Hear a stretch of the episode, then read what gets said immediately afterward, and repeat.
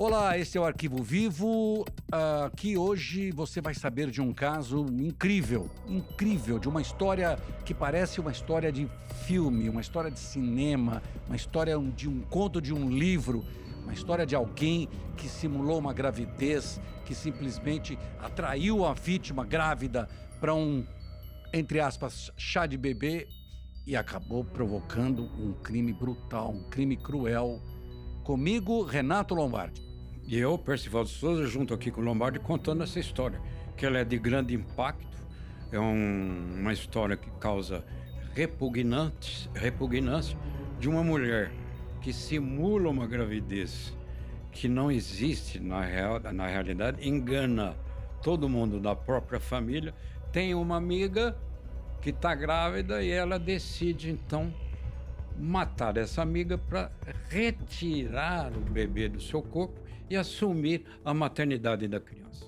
É uma história, como eu disse, que parece história de cinema, história de filme, uma ficção e que é realidade pura. Hoje nós vamos falar de Flávia Godinho Mafra, uma jovem de vinte e quatro anos, grávida de trinta e seis semanas, uma vida inteira pela frente. E vamos falar da amiga dela, amiga pessoal, amiga de muitos anos, de Rosalba Maria Grime, de vinte e sete anos. Rosalba queria ser mãe, mas ela não engravidava. Flávia, como eu disse, de trinta e seis semanas, ela estava esperançosa por esse bebê. E aí que a coisa se desenrola.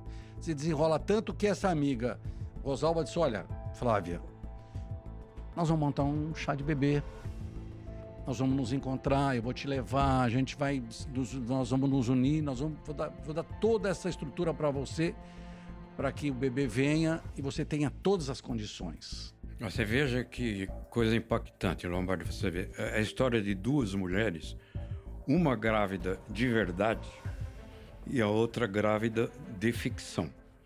A de ficção almejava, sonhava ter uma criança.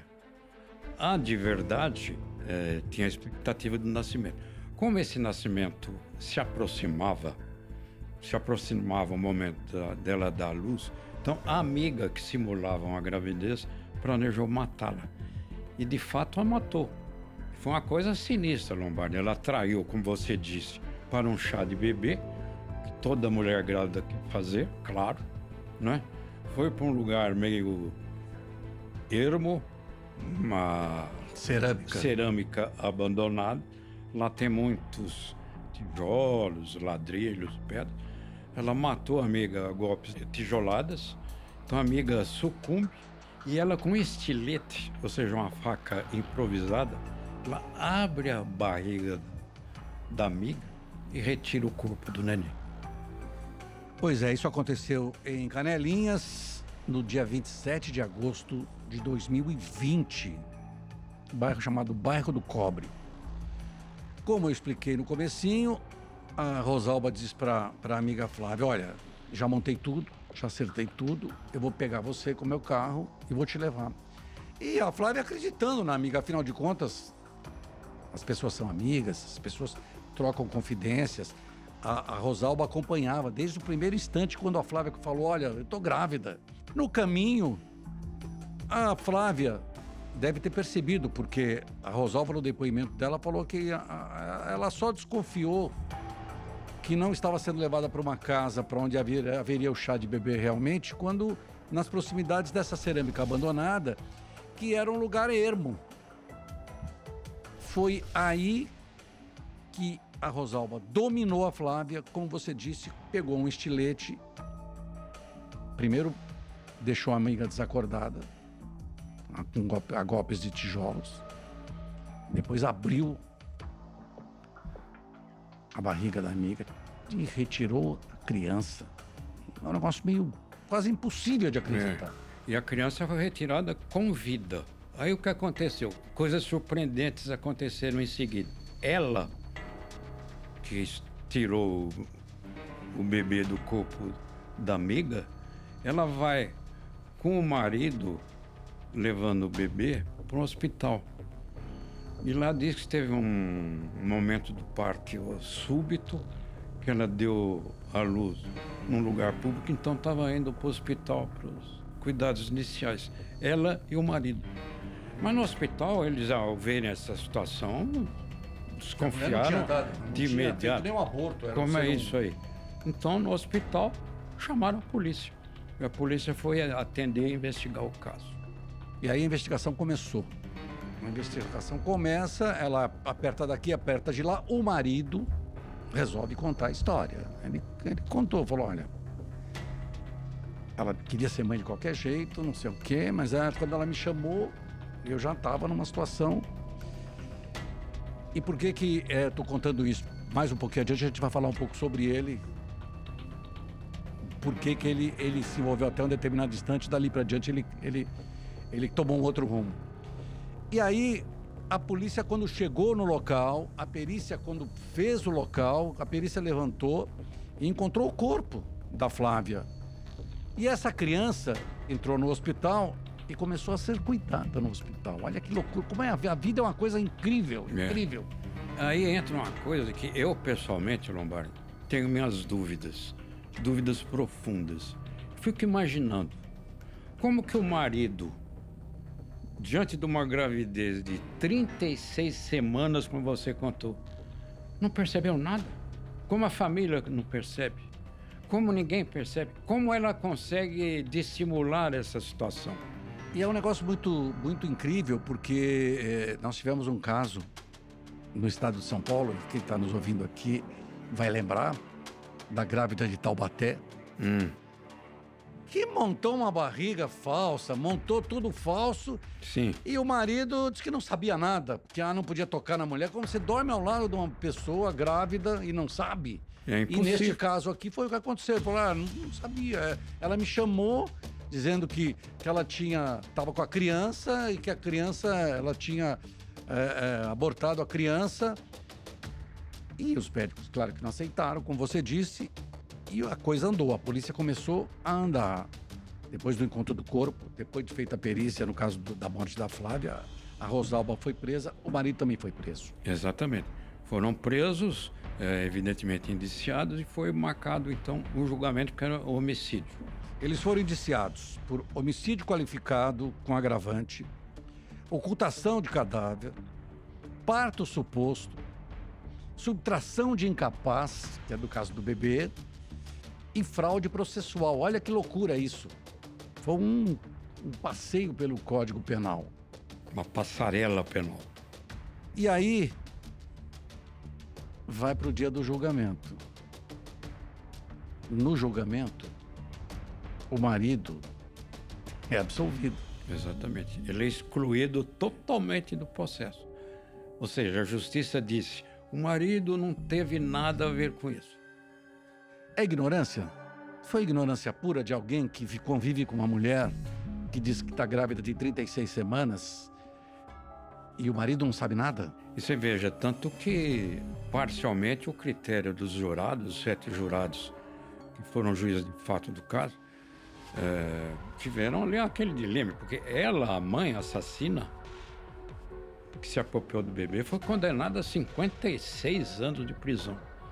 É um júri então, popular. Como é que pode isso, Lombardi? A mulher é condenada a cinquenta e seis anos de prisão. O marido que está junto é absolvido. Não dá para entender, né? E olha, você que, que acompanha aqui o nosso Arquivo Vivo, o que, que você pensa a respeito disso? A pena que a gente não está junto aqui, tete a tete, para nós sabermos... O que você pensa a respeito disso, né? Qual é a sua ideia? Nós temos a nossa ideia. A minha ideia, eu acho que ele deveria ter respondido, se não na totalidade das acusações que a mulher, a mulher teve, pelo menos em parte dela. É, pelo menos com a autoria, né? Pelo menos com a autoria. Sim. E eu, você mostrou a sua ideia. A minha é que a mãe que matou Uh, que foi vítima da amiga que a matou e subtraiu o bebê, a minha ideia, já que essa mulher queria tanto uma criança, queria tanto, por que, que não adotou uma criança? Uma fila de crianças esperando que alguém ofereça afeto, carinho, amor, um lar. Muitas pessoas esperando esse momento. Tem um filho em casa. O filho, quando nasce, Lombardi, é a alegria da mulher, do homem, da família. É um momento de muita alegria, um momento de felicidade, um momento de festa. O menino sempre é chamado de meu príncipe, a menina de minha princesa. Por que não adotar uma criança? Preencheria esse vácuo existencial, psicológico, sem dúvida nenhuma. Mas na cabeça da Rosalba, o que ela queria era o filho da Flávia. Então ela botou isso na cabeça desde o instante que ela foi avisada que a amiga estava grávida. E a Rosalba, que foi condenada a cinquenta e seis anos, ela foi submetida a uma série de exames e que muitas vezes eu acho que é, os criminosos saem por essa tangente, né? Ah, o sujeito tem, é, é, tem problemas psiquiátricos e aí acaba, nesse caso aqui não, nesse caso ela foi levada a júri popular e o júri impôs uma pena pesada. Sim. cinquenta e seis anos, ah, mas ninguém fica mais do que trinta presos desse, desse país. O certo seria ficar exatamente, ninguém ficar mais que trinta, fica trinta. Mas mesmo assim, mesmo ficando trinta, ela, no fundo, no fundo, para ela, a cadeia não é punição muito pesada, porque ela com vinte e sete anos, trinta são cinquenta e sete anos. Sai com trinta cinquenta... no máximo, né? Então, no máximo. Então, vamos dizer que fica vinte, aí sai com quarenta e sete anos na cadeia. É um negócio muito é. sério isso. Aí, a psicologia ajuda a gente a entender isso parcialmente, o Lombardi. Ou seja, ela era muito amiga da mãe.